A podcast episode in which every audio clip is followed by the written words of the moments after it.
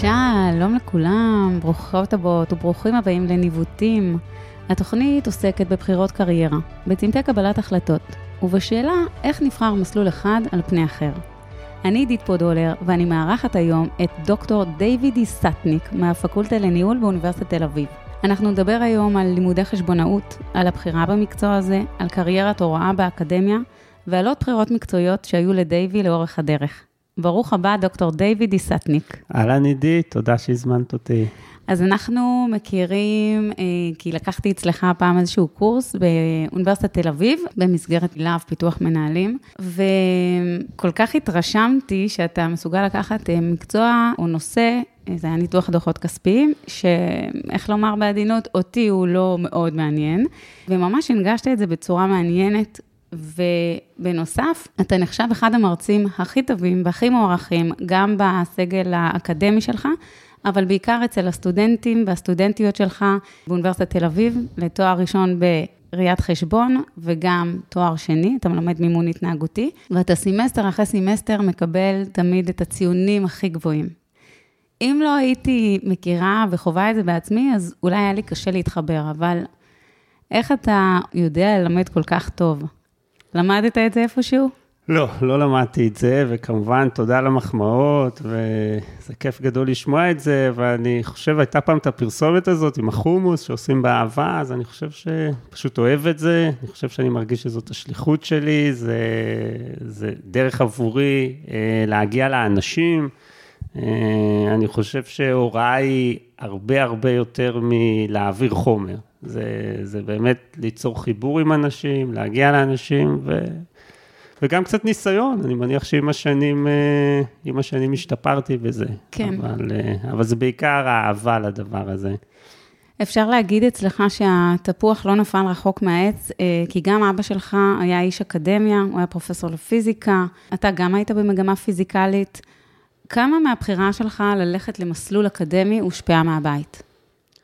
אני, אני מניח שהיא הושפעה מהבית, בעיקר אצלי, אבל אני חושב שההשפעה העיקרית הייתה שלא רציתי להמשיך אה, במדעים, לא, לא רציתי להמשיך בפיזיקה, בתיכון למדתי פיזיקה, בעיקר הכריחו אותי במרכאות, היה לאבא שלי משפט, עד גיל 18 תלמד מה שאני רוצה שתלמד, אחרי זה, אחרי זה תעשה, אחרי זה תלמד מה שאתה רוצה. אז מיד הלכתי להיות עתודאי, והלכתי ללמוד דווקא חשבונאות וכלכלה, כאילו רחוק קצת מהפיזיקה. הייתי טוב בחשבון, טוב במתמטיקה, אז חשבתי שיש קשר בין אה, חשבונאות לחשבון ומתמטיקה, כמובן שאין, אבל כן, הבית הוא בית, כן, בית של איש אקדמיה, סבא שלי, זיכרונו לברכה, אבא של אימא שלי, היה מנהל הוצאת ספרים שוקן, אה, הוא החתים את עגנון על החוזה הראשון שלו בארץ, אז אני חושב שבאתי מבית ש... היה ספוג באינטלקט, אם אפשר להשתמש אה, במילה המפוצצת הזאת, וזה היה לי די טבעי. להמשיך לחיים אקדמיים. אבל יכול להיות שגם ברחת אולי קצת מהמשבצת של הפיזיקה, כי היו לך את כל הסיבות שבעולם להמשיך, כי הלכת ממש, בוא נגיד צעד אחד ימינה, אקדמיה, אבל לא של מדעים. ברור, חד משמעית. אה, צריך להגיד את האמת, אני, כן, הצטיינתי בזה בבית ספר, עשיתי בגרות חמש יחידות, אבל אה, לא מספיק אהבתי את זה. ואני אומר עוד פעם, יכול להיות שרציתי את הדרך שלי, לא רציתי להיות בדיוק על, אה, על אותה משבצת אה, של אבא שלי, וזהו, אני מרוצה ממה שבחרתי, למרות שעכשיו, אה, ממרום השנים והגיל, אני מניח שגם הייתי מרוצה אם הייתי הולך למסלול מדעי. אף פעם לא מאוחר. כן. מספרים עליך שבתור ילד אהבת ממש ללמוד, וככה בשביל הכיף שלך היית יושב אחרי הצהריים, והיית יושב לקרוא את האנציקלופדיה העברית, ואתה מגיל יחסית צעיר, 12-13, מכוון ללימודי עתודה. מה אתה בכלל יודע על עתודה בגיל הזה? לא, אני לא באמת יודע אה, על עתודה, אבל אה, הרגיש לי, בכל זאת אני היום בן 45, אז אה, את לוקחת אותי 30 שנה אחורה, אז יכול להיות הגיל 12 בעצם היה גיל 14 או 15, אבל הרגיש לי מאוד טבעי שאחרי שאני מסיים את בית ספר אני, אני רוצה להמשיך ללמוד. אני, אני רוצה לתרום לצבא כמובן, אבל גם בתחום שהוא, שהוא מקצועי, תחום, ש, תחום שהוא לימודי. זה היה נראה לי טבעי. איך אתה נחשף לזה, אבל איך אתה שומע את זה? איך זה מגיע אליך? אני חושב שחברים, אה, נניח יותר מבוגרים של אחותי שכבר היו במסלול הזה, אחותי גדולה ממני בארבע שנים, אה, ותמיד התעניינתי במה שקורה, כלומר, אני כן מגיל מאוד צעיר, היום זה פחות נפוץ אצל ילדים, אבל קראתי עיתונים, כן, אז אה, ידעתי מה קורה בעולם, עניין אותי, חשבתי שהמקום הזה של תפקיד מקצועי, זה, זה מקום שאני אוכל לתרום בו בצבא, ידעתי שבמסלול הזה יש קצונה, היה לי, כבר מגיל צעיר, אה, היה לי חשוב להיות קצין. באמת, בסופו של דבר הייתי סרן, השתחררתי, השתחררתי בדרגת סרן. אני חושב שזה התחבר להכל, וכן, אבל גם חשוב לי להגיד, הייתי, הייתי ילד שמאוד אהב ללמוד, אני עד היום מאוד אוהב ללמוד, אבל, אבל גם שיחקתי כדורגל, כלומר, זה לא, ש, זה לא שרק הייתי בבית ו, וקראתי ספרים ולמדתי. וכן, האנציקלופדיה היה, היה חלק מבניית הידע שלי, זה נכון. מבחינת מסלול בעתודה, בעצם אתה נכנס, אתה לומד תואר ראשון עם חבר'ה שהם לומדים את התואר הראשון שלהם, ואתה בעצם הכי צעיר. זה משפיע עליך באיזושהי דרך? כיף לך? זה, אה. זה משפיע, זה משפיע. כלומר, בלימודי חשבונאות באותה תקופה, לפני שבעצם היית יכול להתחיל את הלימודים, היה צריך לעשות מעין איזה מכינה כזאת אה, בקיץ של הנהלת חשבונות. אז אני חושב ששם היה, היה קצת השוק, הייתי, הייתי ילדון, כולם שם היו אחרי צבא, אני הייתי מגיע אה, אחרי משחקי כדורגל עם החבר'ה, מיוזע, עם מכנסיים קצרים, ככה לא עד הסוף הבנתי, הבנתי איפה אני נמצא, אבל לאט לאט התחלתי ליצור שם חברים, ואני חושב שמהר מאוד ראו שאני, שאני טוב בלימודים. אז אה, נוצר חיבור דרך זה, הייתי עוזר לאנשים, והיו לי חבר'ה טובים בסופו של דבר, רובם מבוגרים ממני. אה, פרופסור אתי איינורד, שגם מלמדת אצלנו אה, בחוג לחשבונאות, למדה איתי אז, אז, אז היא, כשאני חוזר איתה לתקופה הזאת, אז היא אומרת שאני... שהייתי מהר מאוד הרבה יותר מעורב חברתית ממה שאני אוהב להגיד, אבל זה כן, היה, היה בזה איזה קושי והיה תהליך, אבל אני חושב שככה כבר בתוך הסמסטר הראשון ממש של הלימודים, אה, הרגשתי במקום מאוד טוב. יש מקצועות שאני חושבת שצריך בשבילם יותר בשלות כדי ללמוד אותם. מה זאת אומרת? כדי להבין מה אתה יכול לעשות עם הידע הזה. אחד מהמקצועות האלה, אני חושבת, זה חשבונאות, גם אולי קצת עריכת דין, אבל נתמקד בחשבונאות. אותו דבר אני יכולה לחשוב גם על תואר שני, על MBA, שיש חשיבות לזה שאנשים יבינו מה הם יכולים לעשות עם הכלים האלה. כי כשיש לך כלים, אבל אתה לא יודע מה לעשות איתם, זו לא אותה חוויה לימודית. אתה מבין על מה אני מדברת? אני, אני מבין מה את אומרת. אני חייב להגיד שאני הגעתי ללימודים האלה ממקום לא נכון. אני לא באמת ידעתי מה זה רואה חשבון, לא באמת ידעתי מה זה חשבונאות. אני לא אומר את זה סתם, אני באמת הלכתי ללמוד את זה, כי במילה הייתה חשבון. ואני הייתי מאוד טוב במתמטיקה בבית ספר, אז במובן הזה את צודקת, אני לא, לא הגעתי עם בשלות אה, נכונה למקצוע בהיבט הזה, ואני יכול להגיד שהיום, ואני מלמד את הקורס ביסודות החשבונאות, סמסטר א', שנה א', תלמידי חשבונאות, ואני תמיד באמת, אולי בגלל החוויה האישית הזאת שלי, שלקח לי הרבה מאוד זמן בעצם להבין מה זה חשבונאות ומה זה להיות רואה חשבון, כלומר, אני רוצה להבדיל את זה, הייתי סטודנט טוב מהרגע הראשון, אבל מה באמת המשמעות של הדברים שאני לומד מעבר ללקבל ציונים טובים uh, במבחנים, לקח לי הרבה מאוד זמן אחרי, גם אחרי שסיימתי את התואר, לקח לי הרבה מאוד זמן להבין מה זה בעצם.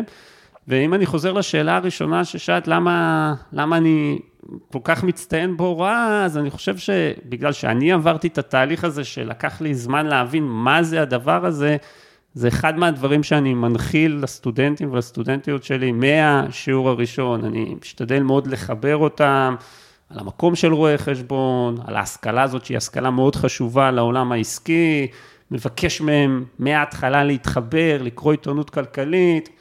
וכן, אז uh, אני מאוד מסכים עם מה שאת אומרת כאן. הלימודים של הלימודי חשבונאות, מבחוץ אנשים חושבים שזה לימודים מאוד מאוד uh, אפורים ומשעממים וסתם מספרים. אני חושבת שיש כאן, שזה אחד המקצועות, לפחות כשאני נחשפתי קצת בתואר השני שלי, שאני עשיתי מתמחות במימון, ראיתי כמה שהוא יצירתי. אתה, כשאתה אה, מלמד את החבר'ה האלה, מה אתה אומר להם כשאתה נכנס לכיתה בשיעור הראשון?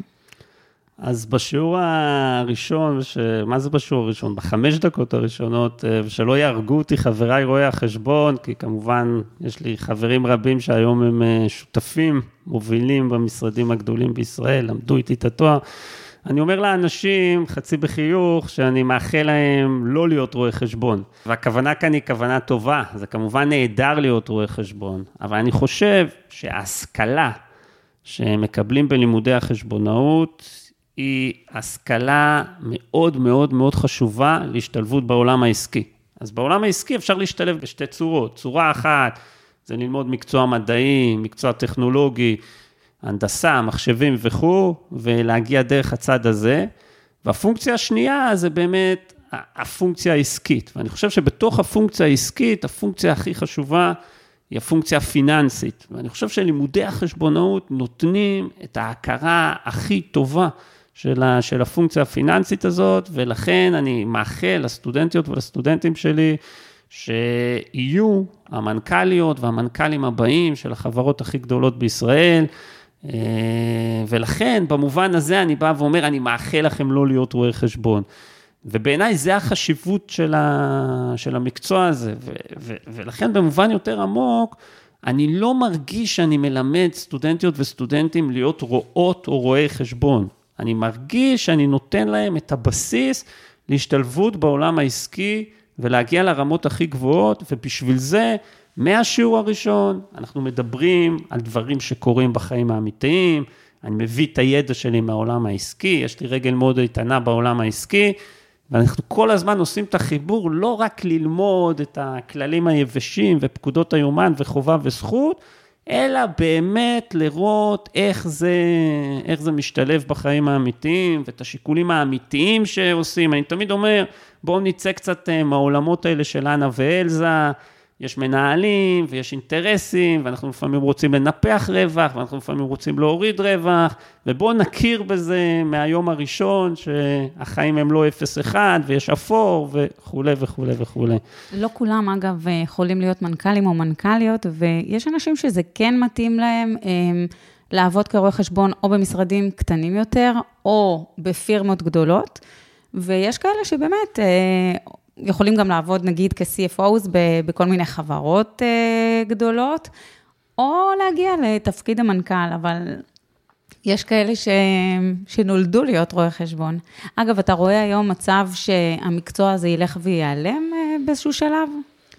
כמו בעוד מקצועות, המהפכה של האינטרנט, המהפכה של המחשב, שינתה פונקציות של הרואי חשבון. אז, אה, אז אם לפני 30, 40 שנה היינו יכולים לחשוב על הרואה חשבון שעושה ספירת מלאי ו, ודברים מהסוג הזה, או שולח בדואר אישורי יתרות מהבנקים וחוזר ופה ושם, אז, אז הפן הזה לא צריך, המחשב מחליף את זה. אבל, אבל אני חושב שהפונקציה של רואה חשבון, בתור בן אדם שמבין מאוד בצד הפיננסי, התחום הזה רק ילך ויתחזק. ואנחנו דרך אגב, כבר היום רואים שבמשרדי ראיית החשבון הגדולים, שכר הטרחה מהביקורת, העבודה המסורתית של הרואי חשבון, הוא כבר פחות מ-50 אחוז. כלומר, גם במשרדים עוברים למקומות של ייעוץ, ייעוץ פיננסי, ייעוץ אסטרטגי. ולכן לא הייתי דואג למקצוע, ובלי קשר, בדיוק אתמול לימדתי את נושא המיסים אה, בקורס בסודות החשבונות. מיסים נדחים, זה נושא די קשה, אבל אמרתי לסטודנטיות והסטודנטים שלי שזה בעצם אה, תעודת הביטוח שלהם, כי כל עוד יש מדינה, והמדינה תמשיך ותהיה, אז יש מיסים, וכל עוד יש מיסים, תמיד יצטרכו רואי חשבון. אז דווקא... הרגעת אותם. הרגעתי אותם. לא, זה היה חומר קשה, אני חושב שהם יצאו קצת לחוצים מהשיעור, אבל uh, לא חושב שבשלב הזה הם דאגו ממה הם יתפרנסו עוד עשר שנים, יותר דואגים מהבחינה עוד שלושה שבועות, אבל... שיהיה להם בהצלחה. ברור, ברור. אני לוקחת אותך קצת אחורה, לתקופה שהיית בצבא, לשירות הצבאי שלך. אתה היית ביחידת היועץ הכספי לרמטכ"ל. מה זו היחידה הזו? מה, מה עשית שם?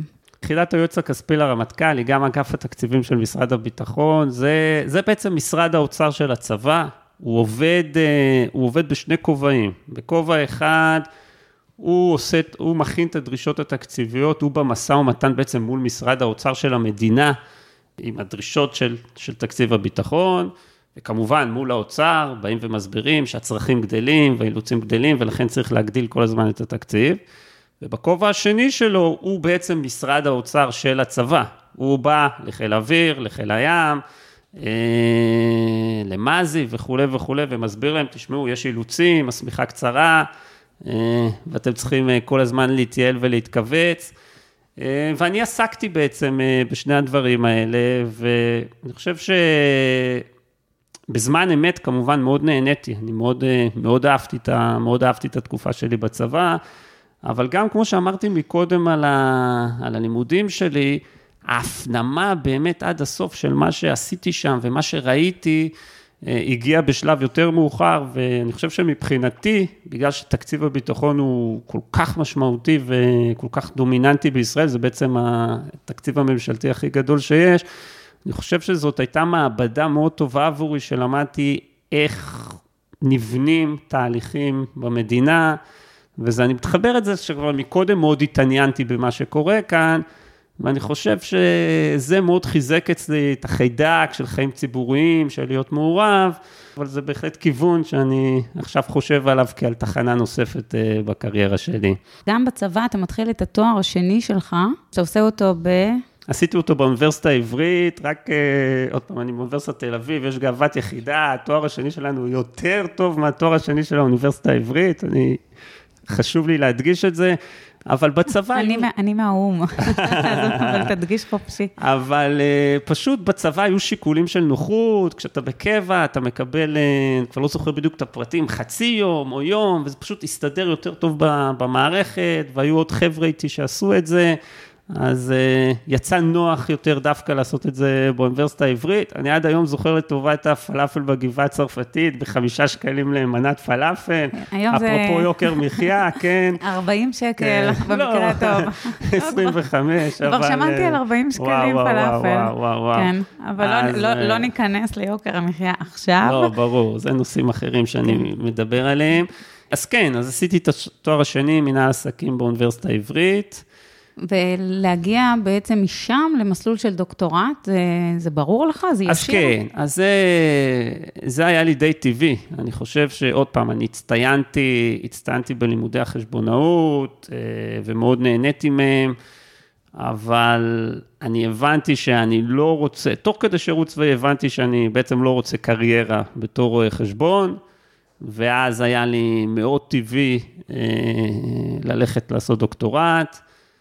השתחררתי בינואר, אה, ינואר 2014 נדמה לי, בפברואר כבר נרשמתי לסמסטר א' של הלימודי דוקטורט, אה, בפקולטה לניהול באוניברסיטת תל אביב. מתוך ידיעה שאתה הולך להישאר באקדמיה, או מתוך אה, רצון להיות חוקר? אני לא בטוח, האמת שאני לא בטוח, אה, זה בעיקר מתוך ידיעה שאני רוצה לעשות דוקטורט, שאני מרגיש, שאני מרגיש שעוד יש לי מה ללמוד בתחום הזה של שוק ההון. הדוקטורט שלי הוא במימון, בתיקי השקעות. מי שבוחר במסלול של אה, דוקטורט במימון, מה האופציות שעומדות לפניו, אחרי שהוא מסיים? אז הוא יכול להמשיך אה, בקריירה אקדמית, לנסות להמשיך בקריירה אקדמית, אפשר לעשות איזו שיחה שלמה על, על קריירה אקדמית בארץ והקשיים שכרוכים בזה. ויכול אה, לנסות, אה, יכול לצאת החוצה למגזר העסקי, להשתמש ב, בידע שהוא רכש ובכלים שהוא רכש. קודם כל, את הדוקטורט שלך סיימת בשלוש שנים, שזה כן. פחות או יותר זמן שיא. נכון. נגיד שהממוצע הוא בערך חמש שנים. נכון, נכון. ללמוד אתה יודע, ומהר. כן. אמ, כן התחלת במסלול מחקרי. עכשיו, אני רוצה לעמוד על הנקודה, מרצים באקדמיה, הרוב הגדול אלה חוקרים, וחלק הם אה, לא חוקרים כמוך, היום. זה לא המסלול שהתחלת איתו. נכון. בהתחלה עשיתי את, ה, את המסלול הקלאסי של אקדמיה, סיימתי, סיימתי את הדוקטורט בארץ, זו גם בכלל שאלה טובה, האם יותר כדאי לעשות דוקטורט בארץ או דוקטורט בחו"ל. כנראה התפיסה, וקצת עצוב להגיד את זה, אבל התפיסה היא שאם רוצים קריירה אקדמית אה, מאוד מאוד חזקה, גם בארץ, עדיף כבר את הדוקטורט לעשות בארצות הברית, זה חושף אותך יותר, פותח אותך וכו' וכו'. קצת, קצת, קשה להגיד את זה כשאתה בא מאוניברסיטה בארץ ואתה רוצה ללמד את הדור הבא של, ה, של, של הדוקטורים בארץ.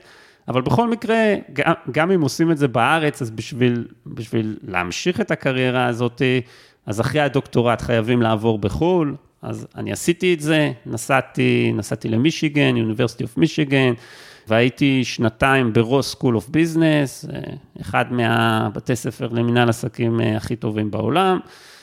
וכן, ומשם חזרתי, חזרתי לארץ אה, ב-2009, הצטרפתי כחבר סגל בכיר אה, לפקולטה לניהול, וכן, בהתחלה חשבתי שאני רוצה לעשות את המסלול המחקרי, זה אומר ש full time לעסוק במחקר, לכתוב מאמרים, וזה כיף, זה מאוד כיף לעשות מחקר, וזה מרתק, ועשיתי את זה, וכתבתי מאמרים, אבל באיזשהו שלב אני, אני חושב שהבנתי ש, שאני רוצה לעשות עוד דברים, שאני, שאני רוצה להיות מעורב יותר בעולם העסקי, אה, שלא מספיק לי רק האקדמיה. אה, עכשיו, עוד פעם, לא בגלל שהאקדמיה היא לא מקום טוב, האקדמיה היא מקום נפלא, אבל אני חושב שבגלל האופי שלי, אה, אני רציתי לראות עוד דברים, ואז אה, ב-2016 הקמתי קרן השקעות, אה, שמשקיעה בעיקר בישראל, בניירות ערך שכירים, וברגע שעשיתי את זה, אז ברור שאי אפשר לרקוד על כל כך הרבה חתונות, ובשלב הזה שמתי את המחקר בהולד, מי יודע, אולי אני, אולי אני פעם אחזור לזה, ונשארתי כפונקציה של בעיקר מלמד, כן. פה ושם אני עדיין עושה מחקר בקטנה, אבל בעיקר, בעיקר מלמד באוניברסיטה, ובמקביל אם... נמצא בחוץ בקרן השקעות שלי. אם נעמוד שנייה על ההבדלים, מי שיסתכל וישאף להיות אה, דוקטור, דוקטורית באקדמיה, אז אקדמיה נותנת תמריצים כדי שיהיו לה כמה שיותר חוקרים. ככל שיש לה יותר מחקרים, יותר פרסומים, כך היא מדורגת יותר גבוה. אז החבר'ה שהם חוקרים וחוקרות, בעצם מקבלים קביעות, לעומת מי שלא מבצע מחקר ולא מקבל קביעות. משמעות של קביעות זה שאי אפשר לפטר, תנאים יותר טובים, אה, מעמד יותר גבוה נגיד. אתה כבר נמצא שם בתוך המסלול המחקרי. אז אתה שוקל שם בנקודה הזו, אתה אומר, רגע, לא חבל? או שאתה מסתכל ואתה אומר, אני רוצה עוד זרוע במקום אחר.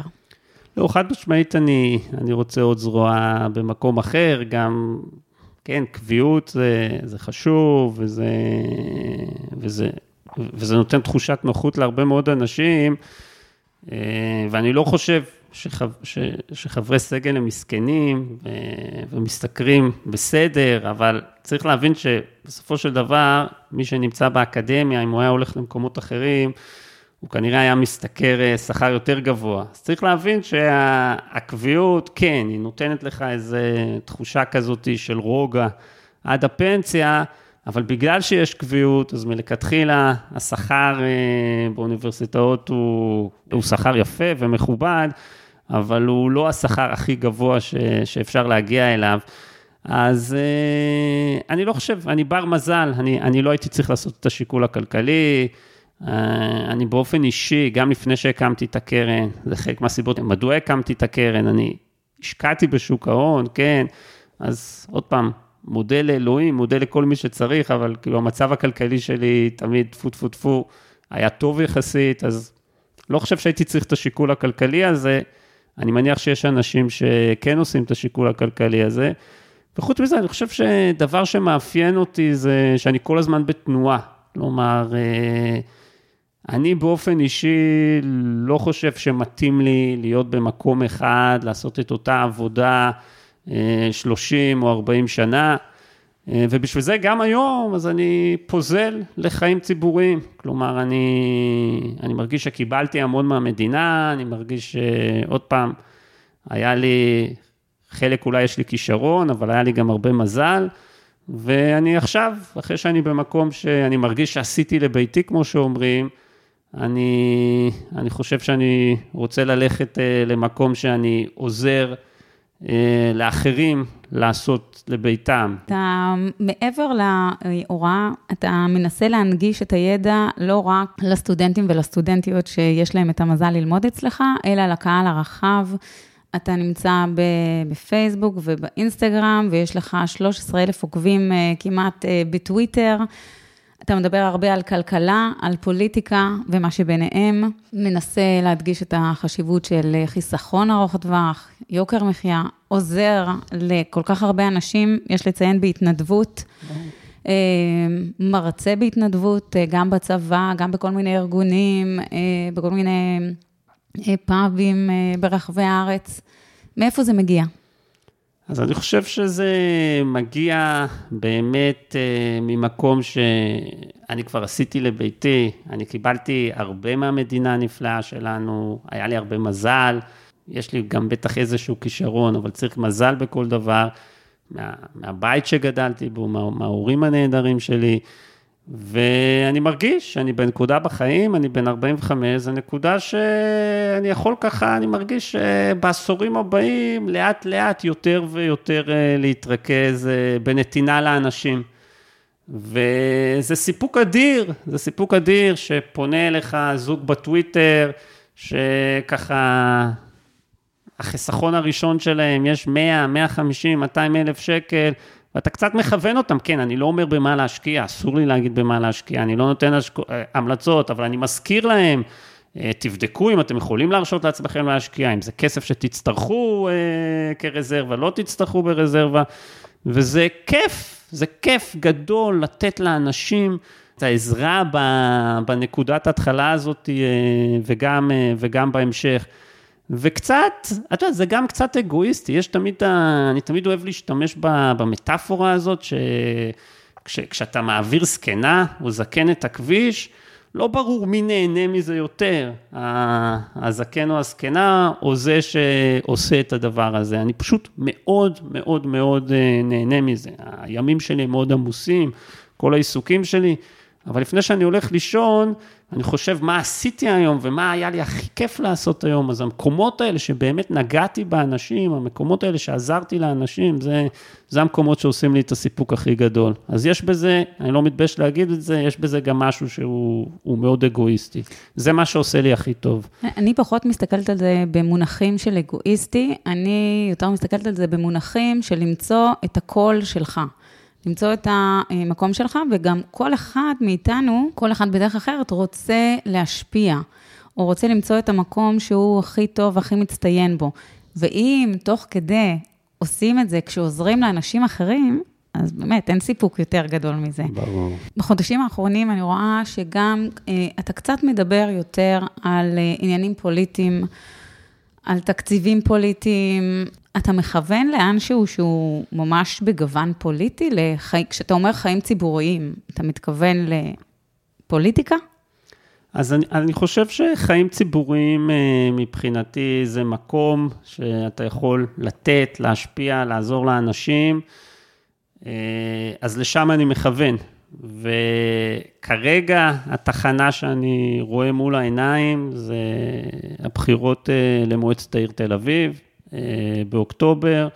כדאי להדגיש שחברות במועצת העיר זה דבר התנדבותי, אתה לא מקבל על זה שכר, זה מאוד מתחבר עם התפיסה שלי שאני רוצה לתת, אה, רוצה לתת בחזרה לחברה, וזה גם משהו שמאפשר לך לא לוותר על העיסוקים, אה, על העיסוקים האחרים שלך. יש הרבה אנשים מאוד טובים, מאוד מוצלחים, שלא רוצים להכניס את הידיים שלהם לפוליטיקה. זאת אומרת, הם, הם מוכשרים בכל כך הרבה דברים. וזה משחק אחר. אולי הוא קצת אה, יותר אה, אגרסיבי. אתה חושב שזה מרתיע אותך? אני לא נרתע מזה. אני חושב שזה חזק ממני, אני אבל יודע שאני רוצה שהתחנה הקרובה שלי תהיה מועצת העיר תל אביב. בתל אביב יש הכל, תל אביב יש לנו חילונים, חרדים, ערבים, אשכנזים, מזרחיים, אני חושב שבתל אביב יש לנו בעצם את כל הדברים המהותיים והחשובים ש... שיש בכל מדינת ישראל, ואני חושב שזה מקום שאפשר אה, ממנו אה, להתחיל ולהשפיע. אני חושב שהמערכת הציבורית אה, צריכה אנשים טובים, כן, זה המקום שאני רוצה להיות בו. ואני ממש מאחלת לך להגיע למקום שאתה רוצה להיות בו. תודה רבה, דייבי. אני מאחלת לך המון בהצלחה בקריירה הנוספת שאתה מכוון אליה.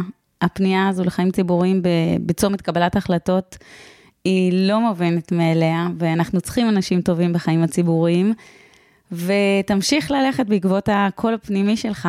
תודה רבה, דוקטור דיוויד דיסטניק. תודה רבה, עידית, היה לי נורא נורא כיף להתארח אצלך. תודה רבה לכם, המאזינות והמאזינים. אם קיבלתם ערך מהפרק, אני ממש אשמח אם תשתפו אותו עם אחרים.